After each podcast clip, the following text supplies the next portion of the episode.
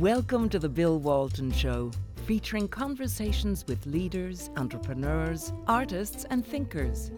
Fresh perspectives on money, culture, politics, and human flourishing. Interesting people, interesting things. Welcome to the Bill Walton Show. I'm Bill Walton. Most of the ways that people talk about economics is wrong. Economics is not an incentive system, it's an information system. Free enterprise is driven by the creativity of the human mind, and material resources are essentially infinite. They are not scarce. Karl Marx and now the cultural Marxist are dead wrong. Economics is not a zero sum game, class struggle for power. Instead, what governs, what governs human growth is human creativity. Innovation and growth are capitalism's infinite promise, and it is humanity's best path of escape from stagnation and tyranny. Well, with that open, I don't know where we go from here. There's all this good news to talk about. The, the gist of that, I won't give I think I borrowed most of it from uh, my guest, George Gilder, who is one of the great American heroes and thinkers. I've been reading George.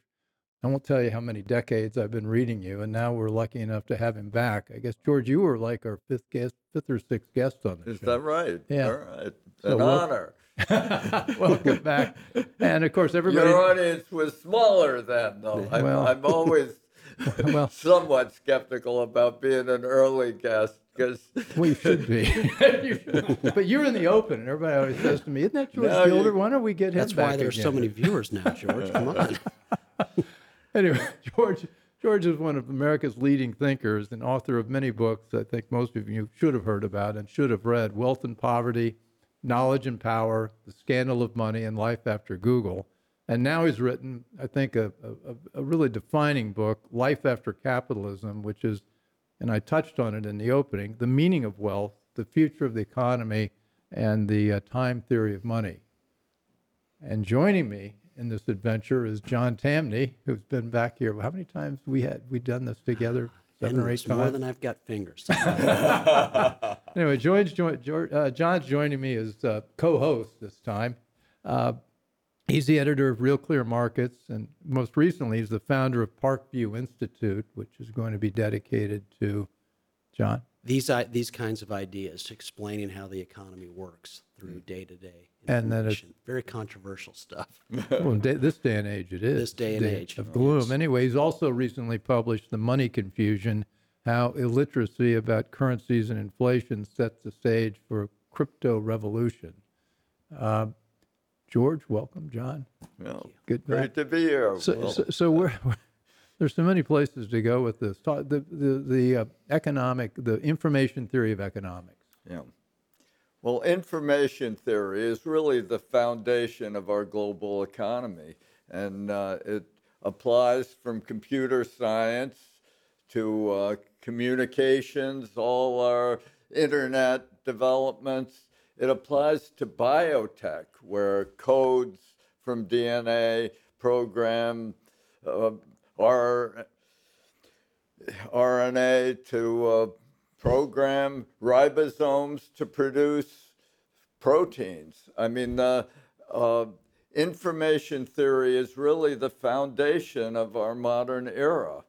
And it's there, and what I do in this book is to extend it to economics. And, and it resolves a lot of key problems of economics. It's, some of its findings are enormously favorable, uh, that uh, capitalists around the world have been performing far better, I mean, up to a thousandfold better than uh, all the economic statisticians uh, imagine and our GNP uh, accountants, economists uh, calculate.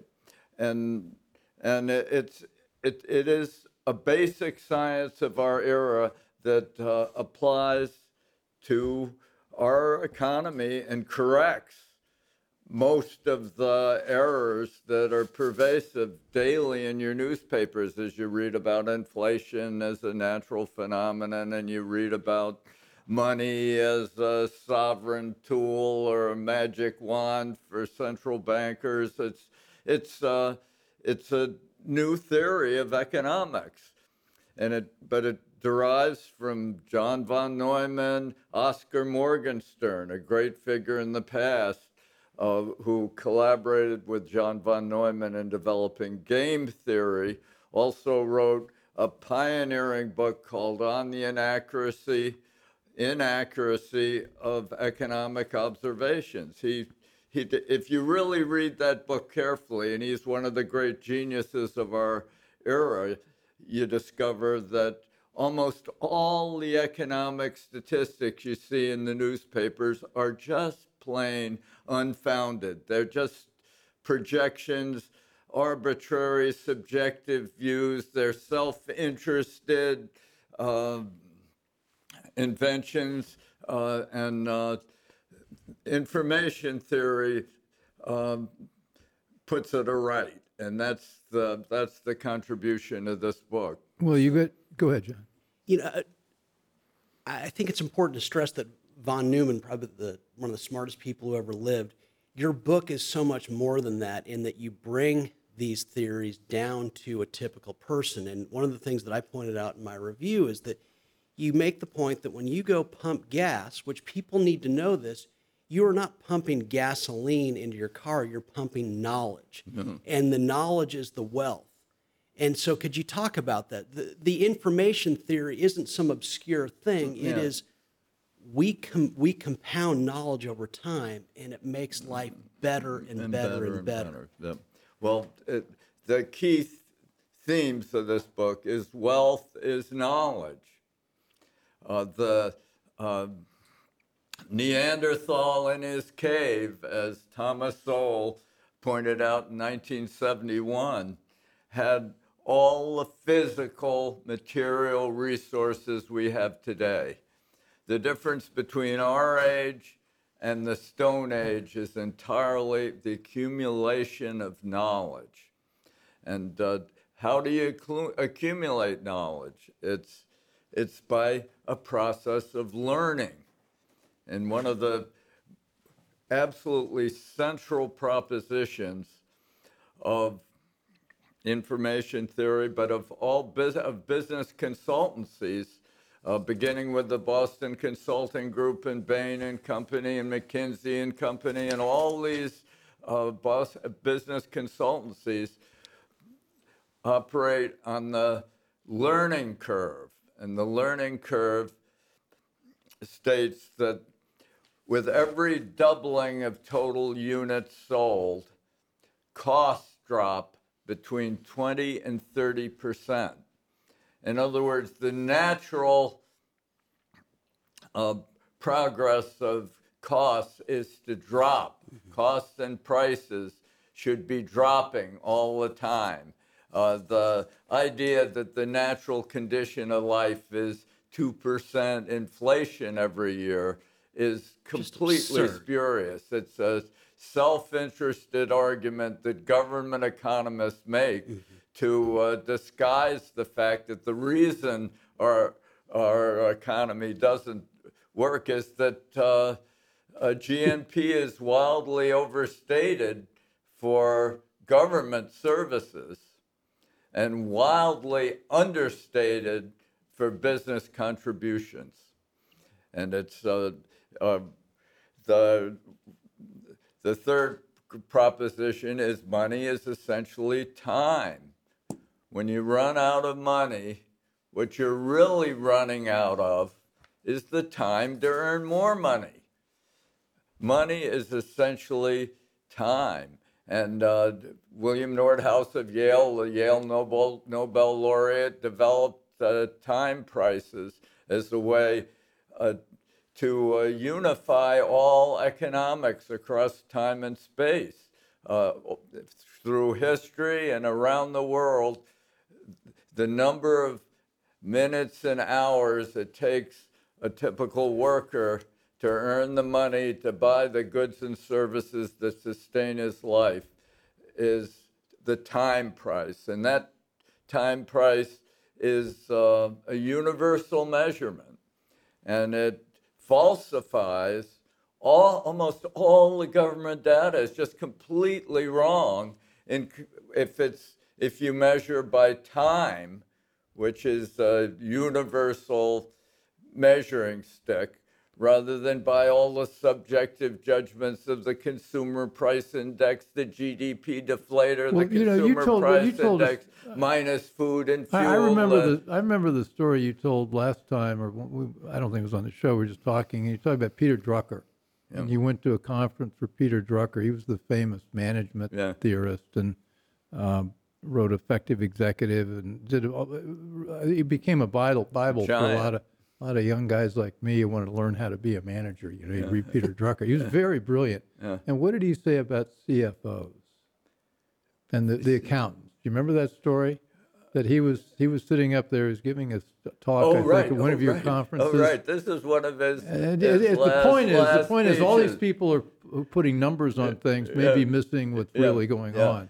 Eh, what it, it was a great moment. Peter Drucker was in his 90s. He, he was really deteriorating, and they carted it up up on stage for a Forbes conference in uh, uh, Seattle, and uh, Rich Karlgaard, and and. Uh, and he came, came they came out to the he was in the front in this big chair and then uh, his his head just fell directly backwards and uh, everybody gasped. They thought he was you know we This I, was I was shocked. witnessed. everybody was speechless. We thought we were observing uh, mortality and work. Uh, they, he, uh, but he proved immortal. He um, then fell forward and pointed out his finger to the audience and said, I have only one thing to tell you today, and that is no one, but no one in your company knows less about your business than your CFO. The chief financial officer. yeah, that's right, Chief.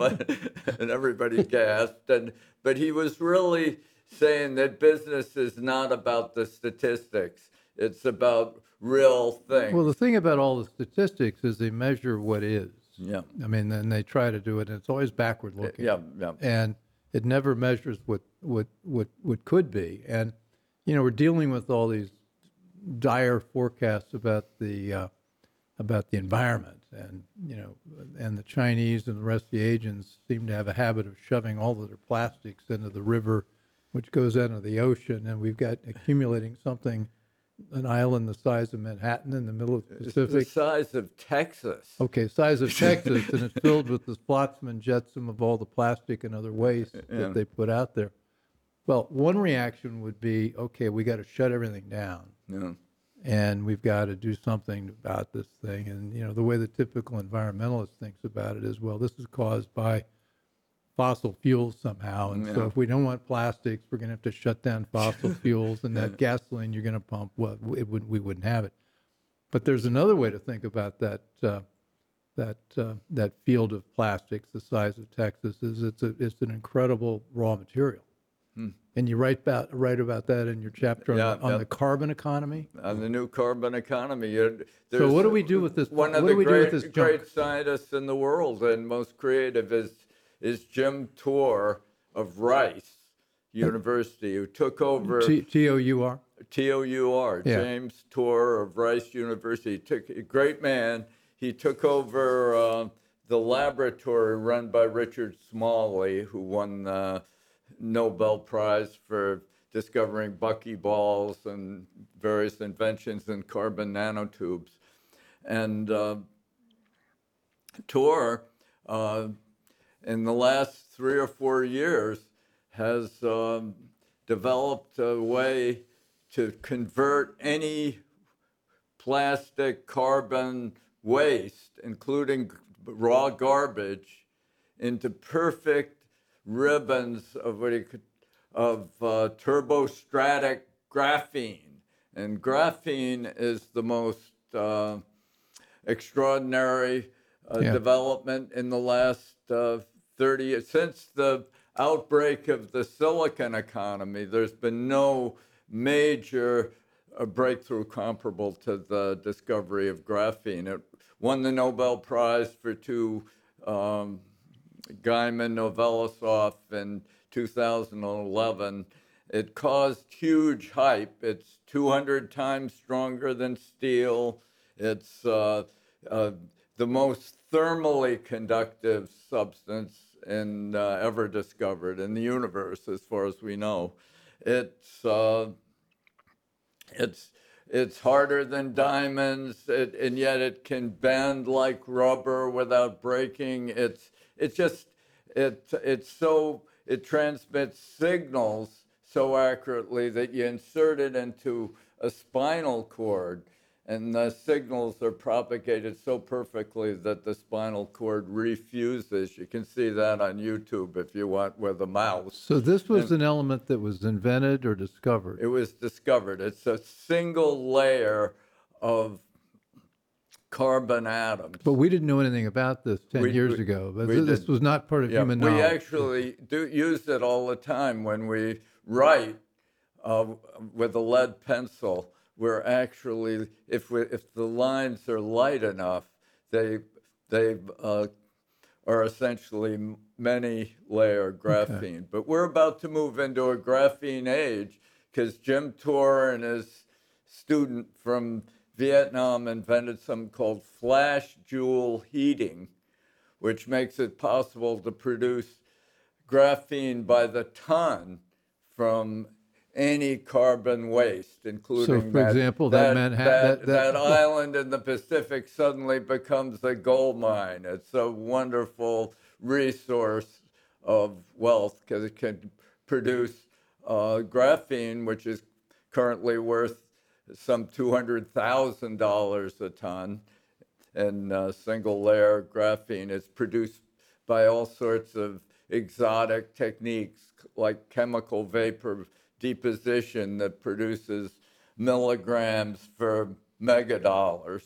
And uh, this, this you can convert garbage to uh, graphene. And uh, graphene is just is the, the new age is going to be founded on the proliferation of graphene applications. Since Tour made this invention, there are about 18 companies have emerged to so, pursue so you, it you, in you Israel. predicted the internet in which year? What? So you predicted the internet in which year? 79 before Al Gore invented I, it? I really well. I, I predicted Al Gore heard him. my my sel- my my great speech was to uh, uh, Microsoft in uh, 19, I guess 89, 90, I, which in which I I told them that the computer of the future would be as portable as your watch, as personal as your wallet. It would recognize speech. It would navigate streets. It would collect your news and your mail. It just might not do Windows, but it would open doors to the future. Bill Gates didn't like that. Bill, Bill Gates didn't like it, but uh, two years later he gave his. Inter- I, I, I've argued with Bill Gates about this. Yeah. And two years later he gave his internet, spe- or th- three maybe, he gave his internet speech where internet would be in everything at Microsoft. But but I was that was a good good moment. I'm just pointing it out in case you want to go call your broker that when George talks about what's going to happen, it very often does happen. Well, so h- how does this square? So it's this is an optimistic assessment, thank goodness, and we should be optimistic. This optimistic. shows this shows about the upside of everything that's going. well, we we, we're got going, enough which bloom. Is a uh, wonderful thing. I mean, yeah. the people who complained. Go Yeah. look at the 20th century. Um, but you also make the point in the book that uh, markets have given way to a new generation of government rules, best defined as emergency socialism. That's your negative side of it. I was hoping you could comment on that. While emergency crucial- socialism is emergency the term social- for what we did with the lockdown. Yes, and, Yeah. and, and you note that in the book. Where this is crucial to me is you're one of the few people I know, and thank goodness you're one of the people saying it, that one of the authors, one of the instigators of this emergency socialism was no less than Milton Friedman in Yeah. concert with Richard Yeah, he Nixon. did. What he did to money was disastrous. Yeah. And so, again, how does the optimism square with some of the emergency socialism and what these clowns have done to money? Well, as your book Wait, points hold, hold on, out, George. I got in. I, I'm taking my 12 minute break here at 20 minutes because we're, we're I got, I'm hanging on every word. So I, I, I, this is the Bill Walton Show. I'm here with uh, the great George Gilder and the equally great John Tamny, and we're talking about uh, the information theory of economics and uh, everything that leads to, and how it's really a pretty bright future if we think about it that way. So, George, I'm sorry. Do you need to rephrase your question? Did I? Uh, you know it. Okay, all right. It's- it's- it's- emergency monetarism Yeah. was launched with Richard Nixon under the counsel of Milton Friedman way back in 1971 when he redu- when he removed the world economy permanently from the gold standard uh, with uh, uh, Milton's enthusiastic endorsement and prediction that if uh, uh, uh, we removed uh, gold from the dollar, the price of gold would plummet.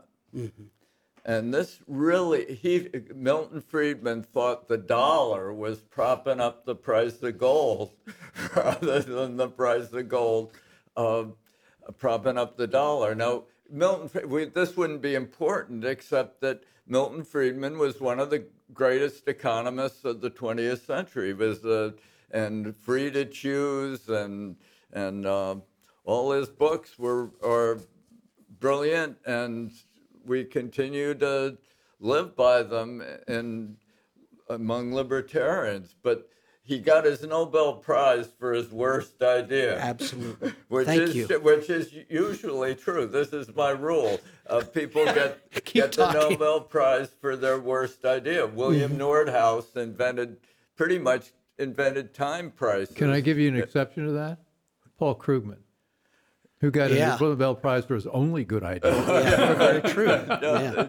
Yeah, Yes, that is, it's very is it, but it was some. It was sort of uh, a truism, wasn't it? That Yeah. geography has an effect on economics. I mean, it, it- I mean, but but Anyway, I'm sorry. Yeah. But anyway, that's uh, but but uh, Milton really didn't understand money, and it was a tragic error for which he got his Nobel Prize. Well, he wrote a did book called the Mon- recog- he wrote a book called The Monetary History of America, Yeah, right? right. Disaster. Which oh, he, he was the world's leading expert on money accor- at the time Nixon made that decision. Mm-hmm. So you really have to blame Milton more than Nixon. Uh, No, i i it's staggering how much monetary theory, left to right, is governed by this absurd notion that the money that that only has a purpose insofar as it facilitates the exchange of goods and services has to be planned by central planners. it's it's the equivalent of saying we've got a centrally planned production. Yet Milton Friedman has that's been his gift to economics, and it's perverted the discussion ever Yeah, since. yeah, it's really sad.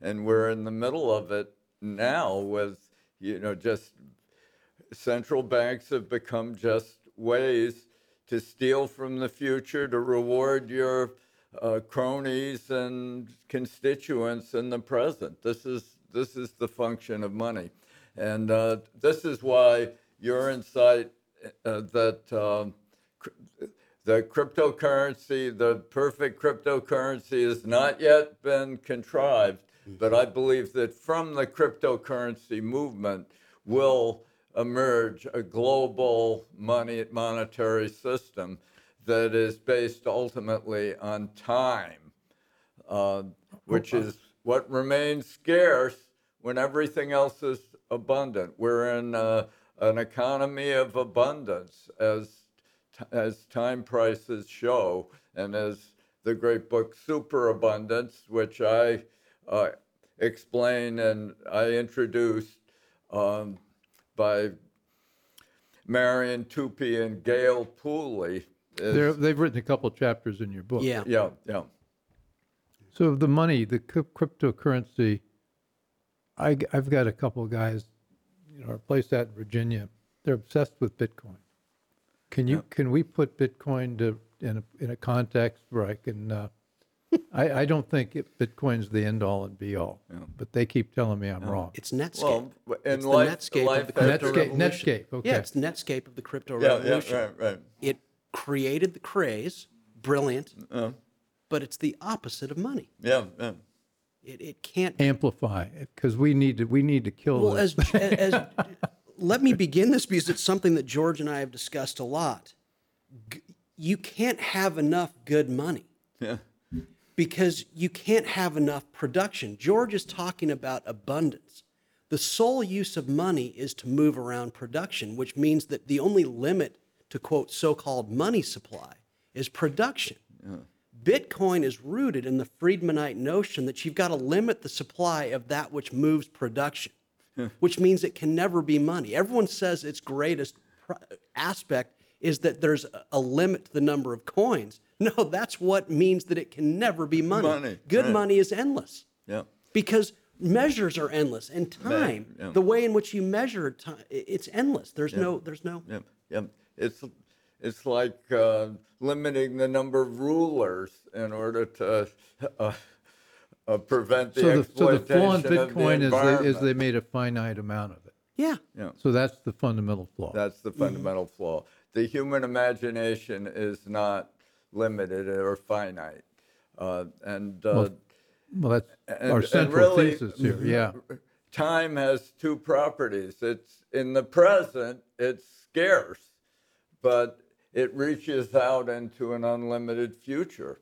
And so money has to have both those properties. It has to be, it will, will ex- express the scarcity of immediate opportunities, but uh, open to a future of unlimited so- opportunities. and money as time actually uh, has that property. You, you, um, when you run out of out of money, what you're really running out of is the time to earn more money.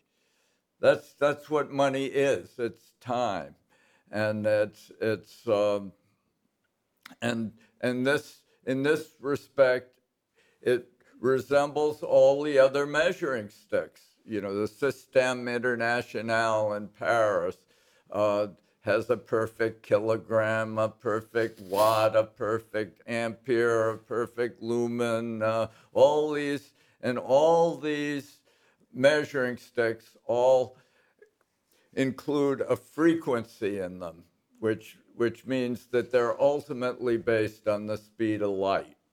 That's, that's what unifies all the measuring sticks that allow world trade, that allow us to produce microchips in Taiwan that work in Abu Dhabi and that uh, can be manufactured into computers in Malaysia and uh, and uh, combined into systems in Palo Alto. You know, this is uh, time is the basic measuring stick that governs our lives, and it's also the foundation of money and that's that's the information theory of money is money is essentially time it's tokenized time it's time converted into a form that can sustain all the transactions of the existing economy and it and, and allow um, investment into the future Uh, this is the Bill Walton Show. I'm here with George Gilder, who is explaining time, and John Tamny is going to help me explain what George just explained. I'm still I'm still a little lost in that. I, I how does so how, Bitcoin does Bitcoin doesn't meet the test of real money because it's finite, and then but gold does. So, but isn't gold? And, and I mean, you can mine more gold, but how how is gold different? Well, from- that's different. You can mine more gold, and Okay. the, the quantity of gold steadily expands, and uh, but it and also it doesn't limit money it nullifies capital and technology because uh, as uh, you mine more gold, the gold becomes more diffuse and harder to mine from more remote places. And so the eff- effect is that uh, the time to mine an incremental ingot of gold has hardly changed in in a thousand years. It's uh, The time to mine an ingot of gold. I yeah, mean, hasn't changed. So gold is in fact a, a time measure, and uh, that's why it's been so successful. But it's also market money. It was what markets happened upon over thousands that's of years of too. trial and error. And what it, the markets happened upon was that every ounce of gold ever mined is still with us because there's no industrial use really to gold. And so it's like me saying, hey, Bill, after the show, I'm going to go sell a million shares of ExxonMobil. And you would say, well, you're not going to move the price one iota because there's six billion outstanding. There's what, 220,000 metric tons of gold in the world. So any discovery, any sale can't move this price. yeah. And so gold's genius is its stability. And that's why markets happened upon it as money. Yeah. Uh, Milton Friedman and Richard Nixon basically said, We are going to replace the market. We will substitute the market that happened upon a stable measure for money for the PhD standard, which isn't any surprise that from that, What, what's we've PhD? uh, doctors, Oh, guys the like doctor. Friedman, oh, you mean okay? I- we get so many acronyms. planning, on, so- acronyms. yeah, I, I thought you were inventing a new one. Yeah, li- oh, literally. Okay. economists. I got that one. Economists substituting themselves for a market decision arrived at over thousands of years. We Mm-hmm. finally found reasonable stability, which is what money is. It's just a way Mm-hmm. for us to measure the movement of real goods, and we're going to replace it with the genius of economists. So emergency socialism, it's emergency central planning. It is economists substituting their microscopic knowledge for that of thousands of years of information. And we wonder why there's what do we call it? A crisis. We wonder why, as you point out, there's in the book, there's seven trillion. I think you said it's up to ten trillion It's in daily currency 10 trading. Well, of course, the markets have decided are trying to mitigate this disastrous infusion of planning. So floating currencies. Yes. So, but let me. I, I suffer from this, George. I, I, I actually was one of those CFOs at one point. I, I, I became a CEO and developed more imagination, I hope. But I, I suffer from having taught accounting. And the thing I wonder about gold is it was it was we were on the gold standard until what 1935. It's sort of well, we were really to 1971. Okay, 71 when, when Nixon did it. And then, but then since then, the, the world in the, in, in, in the volume of trade and economic activity has grown exponentially. And then in terms of fiat money, it's grown much more than that. And yet the volume of gold in the world, you now say No, we've got the- no, 200. actual growth of value has even exceeded the growth of fiat money. Okay, well, that's, that's what it. that's That- what time prices show. Mm-hmm. It's an So- amazing, Clearly. So, it's so, an so in fact, we're, we're under measuring the growth in the economy Yeah. because the way we're using currencies Yeah. to, mm-hmm. to, but how does, but can, how many thousand, how many, with 220,000 tons now, how many, how much do we have in 1971?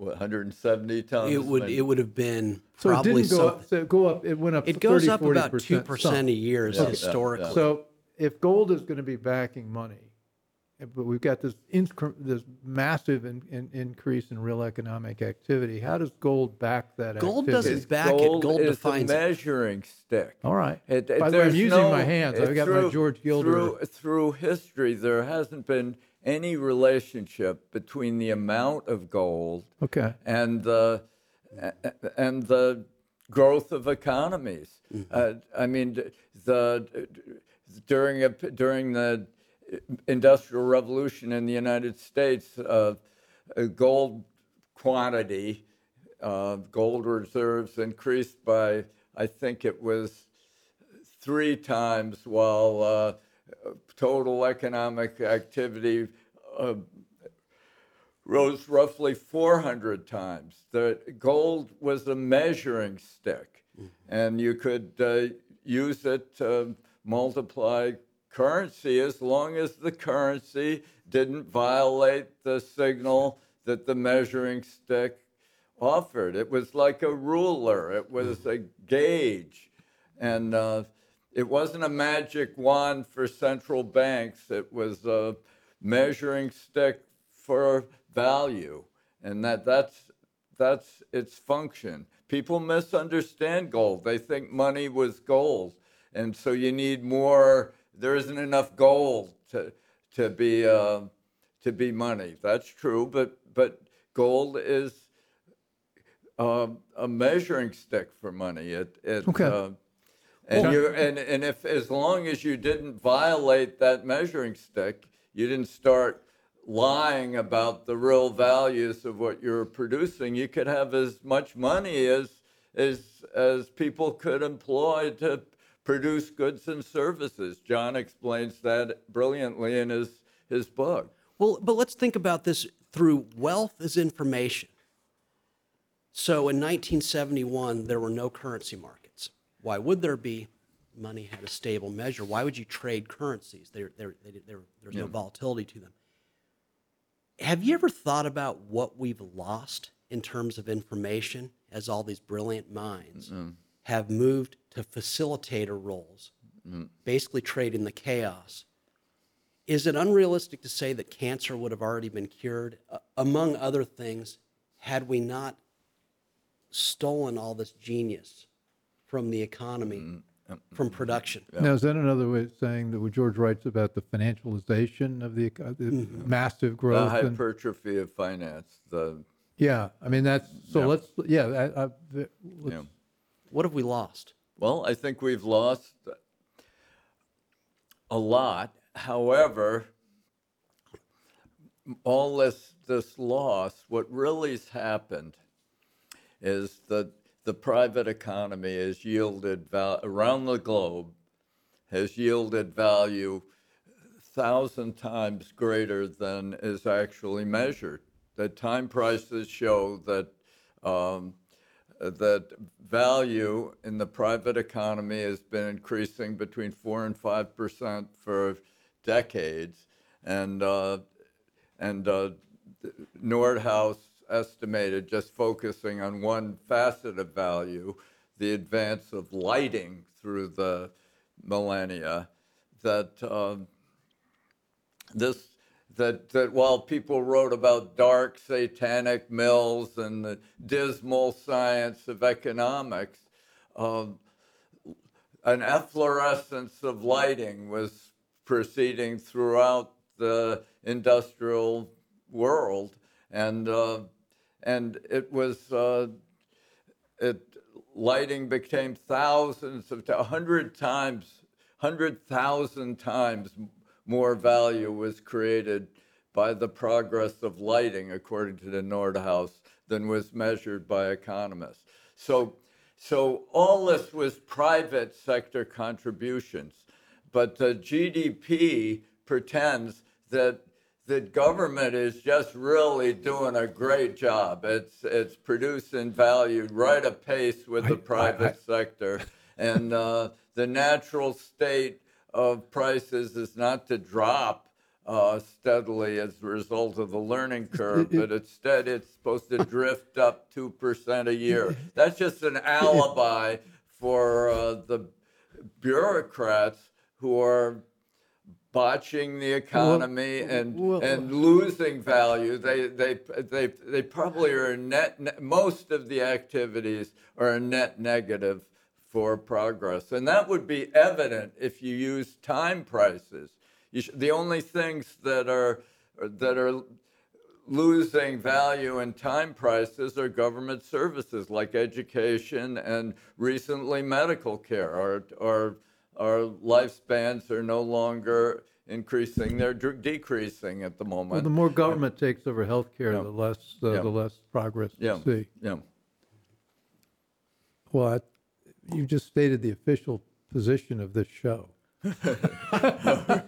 Government produces no value. In fact, Well, it's it- negative. I mean, But some the- but the- governments, but- you but do how would need we- a low entropy carrier that's a predictable carrier of constitutional law and property rights and uh, moral codes uh, in order to bear high entropy, unexpected creations. Create, cr- human creativity always comes as a surprise to us.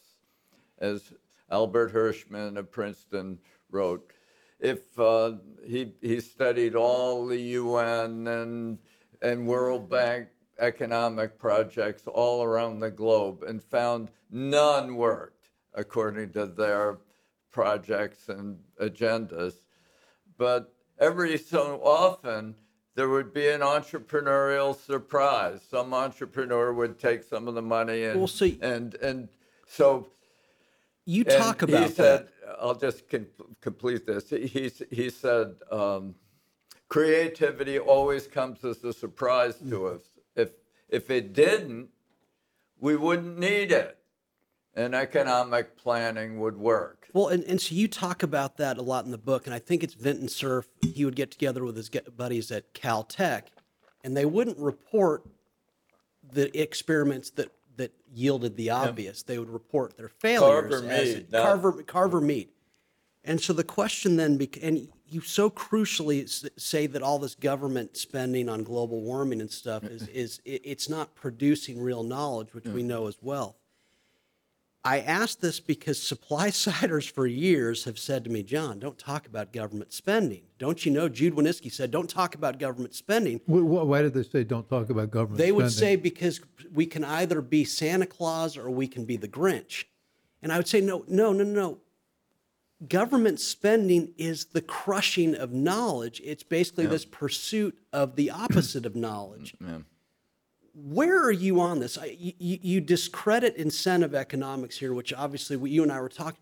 Where it, do you agree that government spending is arguably the biggest tax on progress of all, precisely because it robs us of the leaps that you think are so important? Yeah, it, it does. It does. However, what time prices have shown is that um, it moves around the world. You know, uh, the entrepreneurial creativity moves to the areas where it's most welcomed and uh, leaves the areas where it's condemned. And and the result is that that economic growth has been f- far faster than anybody has estimated, uh, measured by the amount of time that a typical worker has to spend to So- get the all the goods Let and let me bring it back that- down to my CFO level. All right. We say that economic growth, GDP, was 3%. You're saying that's nonsense, that that doesn't even come close to showing what happened. If you take the quality of the goods and services that Yeah. are being made, that's not being captured in the accounting numbers. And its value is much greater than the, than the numbers would, would say. Is that, is that, am I right. getting? uh, That's right. That, that's right. That the real measure is the time it takes to earn the money to purchase. Uh, Okay. the- in Superabundance, the book by Tupy and Pooley, they um, measure the the time uh, that it takes to produce the 50 key commodities. There are everything from oil to salmon to um, copper to the 50 bread. Uh, and, uh, and they discovered that since 1980, the price of all these 50 commodities and the amount of time that you got to work to get a unit has dropped 75%. But that's almost And uh, while, while world population has increased 75%. And doesn't that understate it? I mean, let's. This is a supercomputer that sits Yeah. in my pocket. What's Yeah. the time price of this? This would have cost what? Your colleague Brett Swanson says this would have cost 15 million not too long Yeah, ago. Yeah. The time price of this that you can get for next to nothing. and a lot of it would, you know, uh, So we're, we're zeroing in but, on what uh, time price means, because I want to, I want to yeah, get, I want to but, uh, understand. So but- the time price is, is the time it takes to work to get. to work to get. But you're, but also the, the inventions that went into that device you just held up, I Mm-hmm. mean, that it put, that's knowledge. Increasing knowledge compounding of it. increases wealth. That's what's really increasing. So But- who benefits from selling the notion that everything is really worse than it really actually is? And I can answer my question. Booksellers. you've got you've got uh, well booksellers. That's sort of the Yeah, point. th- The yeah. media benefits from selling us bad news, mm. whether you're on the left or the mm. right. If it's mm. on the right, the other side's terrible. And the political class also benefits from the sort of the same thing: is that things are terrible, and I'm going to take care of you. and they couldn't do well if they said, "Look, everything's fine. You know, Yeah, just just relax. We're going But to. we don't need any new programs. We don't need any new programs. We Just- don't need any more Yeah. we're, bureaucrats. we're, count, we're you know if we if we just look at what always naturally happens there's some guy that's going to invent something to deal with that texas side uh, texas sized junk of uh, plastic in the pacific ocean yeah. They What- what- turn it into a resource. so we not could all deal just we with could all it, just relax but- and That's enjoy right. our life But flash I don't know fuel- why you're doing this.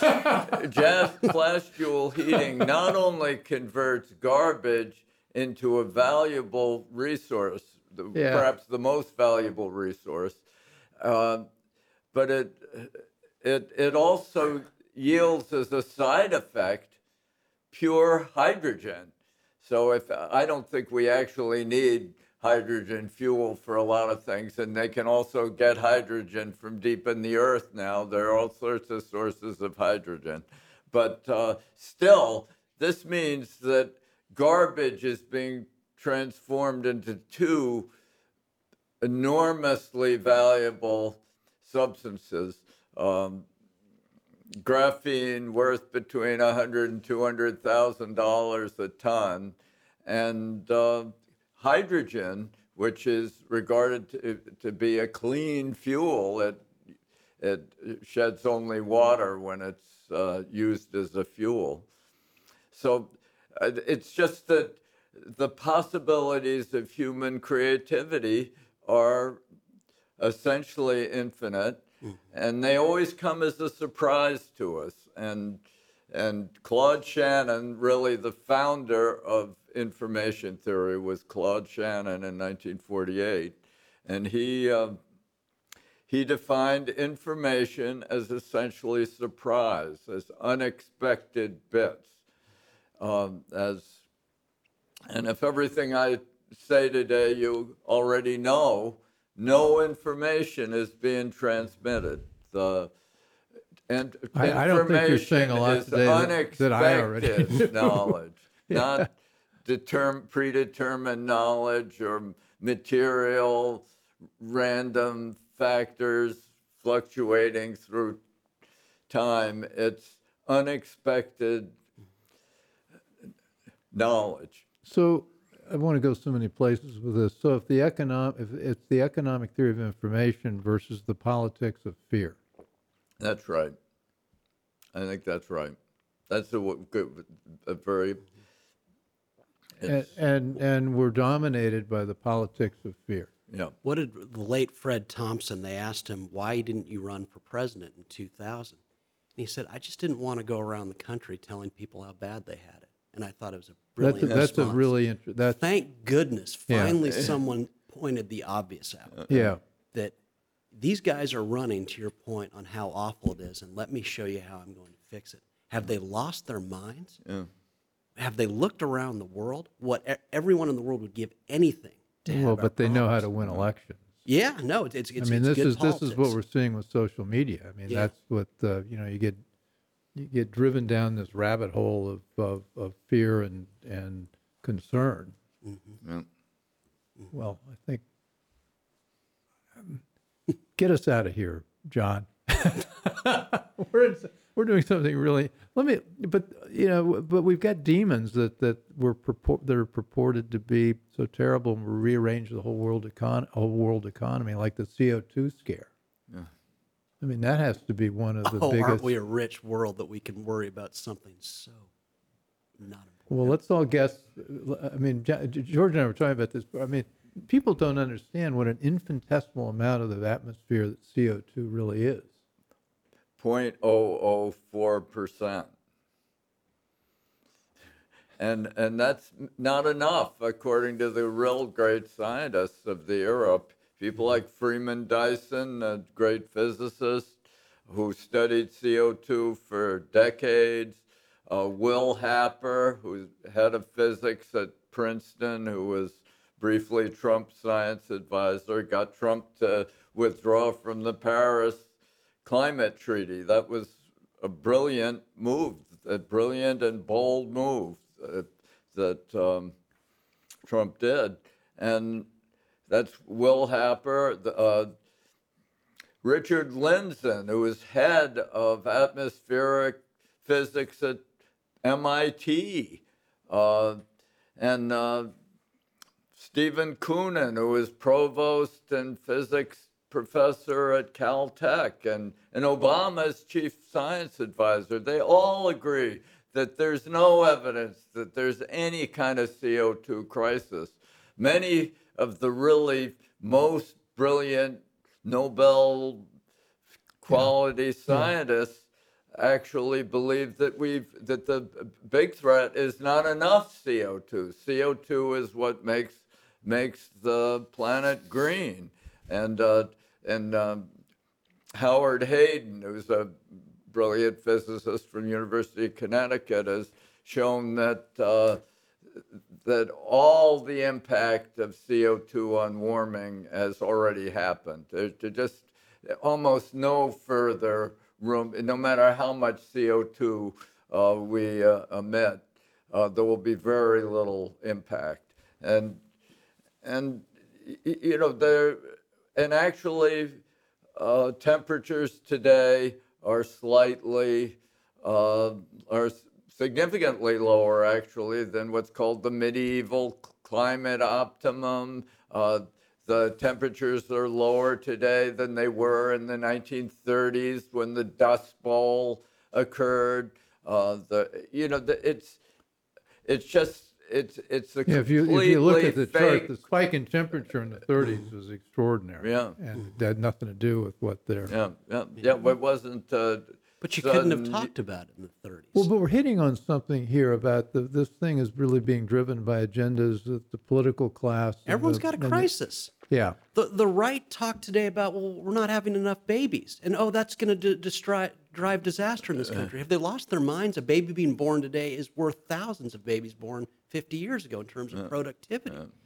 And so imagine John Kerry talking about how Well, we're not saying we shouldn't have more babies. I'm I'm saying You're- people should do what they want to want Okay. what they want to do and Okay. and and but John Kerry talking about global warming. Imagine if he talked about it You know, in global warming- 1935, George- after you've had World War One, and you've had the Russian Revolution and the slaughter of the Armenians, and you had the leaving of, of monetary stability, and then you had Hitler, and then you had World War II and the Holocaust, and the spread of communism around the world. We're talking about global warming? boy we must be we must be a rich society but also one that has nothing to worry about because the things that the right and left worry about that they say crisis are microscopic to what happened in the 20, 20th century we, it's, it's a bullish signal that a clown like kerry is going around the world saying this Brilliant, John. That's that's uh, that's a good conclusion. That's the climax. John really. Okay, we're, we're it. gonna, we are gonna, I I got some, you have to buy this book. It's Life After Capitalism, and just some of the chapters. Is money a commodity? We'll talk a little bit about that. Bitcoin capitalism, um, the myth of the economic man, and and whether it, how we understand incentives could be all wrong. Uh, you know, the carbon age. Uh, just in, we're, we're getting at something in this that I think is essential, though, that if you really look at what people do when left free to, to live and innovate, they're creating wealth set de- decade after decade after decade. Mm-hmm. And if we just leave people alone, it might be okay. but there'd be no job for the uh, John Kerry. Uh, uh. Mm-hmm. George, I'm going to let you have the last word. Well, I th- I think this is a wonderful moment of opportunity in the world. The transition into the graphene economy with which will transform every industry and meet the crucial heat crisis that is uh, bringing Moore's law to a close in uh, the silicon domain. Now we have an, an element, graphene, that is a thousand times more heat conductive than silicon, and it's uh, it's going to transform electronics, communications, uh, medicine. Uh, just it, it's it really is a wonderful moment of global opportunity that we're dissipating in our uh,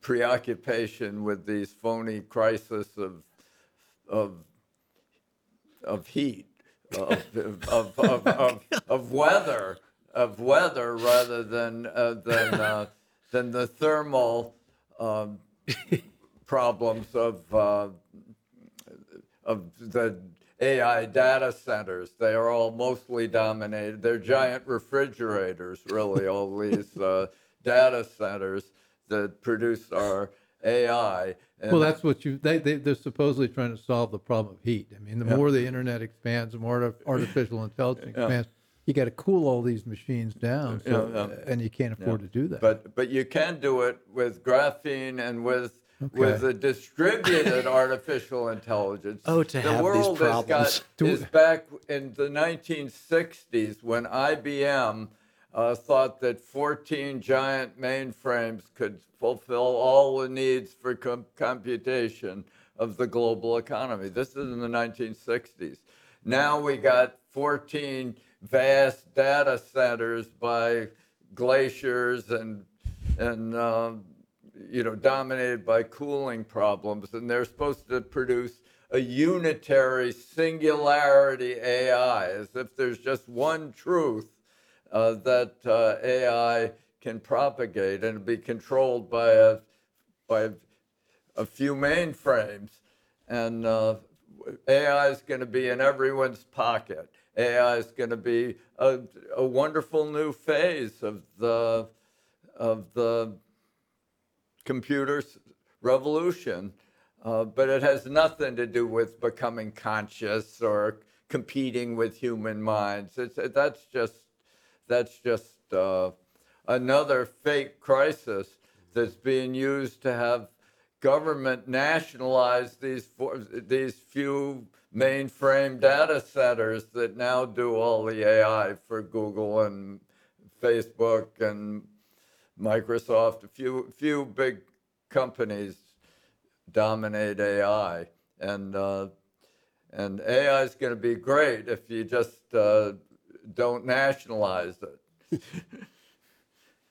So uh, this has been the Bill Walton Show with the ma- majestic George Gilder, and, and I need an adjective for you, John Tamny. Thank you for the Beautiful summary. or something. And I hope you enjoyed this dose of positive reality. And uh, this is not optimism. I mean, if you just look around at the world in the last 250 years, the kind of thing that George and John have been talking about, and I'm I'm struggling to understand some of it, but it's also uh, real, and that uh, all these good things that are, are happening will happen if we just let them happen, and if we keep government out of it. And and, I- and it's, it's not just it, it's the idea that there's some magical people in an office that can protect us from all these things is just all wrong. So I don't know whether this is a proper close for a show, but anyway, thanks for joining. We're on all the all the platforms. You know where to find us. Please send us your comments. Uh, um, we take them into consideration. I know you're going to want George and John back to continue the conversation because we've just touched the tip of the iceberg. Um, so anyway, thanks for joining. Oh, by the way, subscribe to the show. Give us a five star review. And uh, Maureen, what else am I supposed to say? Oh yeah, we're going to be starting a new a new segment here called uh, Bill Walton Live. It's called uh, Inside Backstage, and we're going to be bringing people on um, live uh, on uh, Facebook or YouTube. I'm sorry, I'm, I'm- I'm in my tech. What, what, what platform are we going to be on? We're going to be on Zoom, and we're going to have a dialogue with uh, with you and some other guests, and just talk in real time about these questions, and hopefully have some answers. So, thanks for joining, George, John. you. Fantastic. Well, thank you. I hope you enjoyed the conversation. Want more? Click the subscribe button or head over to thebillwaltonshow.com to choose from over 100 episodes. You can also learn more about our guest on our Interesting People page. And send us your comments. We read every one, and your thoughts help us guide the show. If it's easier for you to listen, check out our podcast page and subscribe there. In return, we'll keep you informed about what's true, what's right, and what's next. Thanks for joining.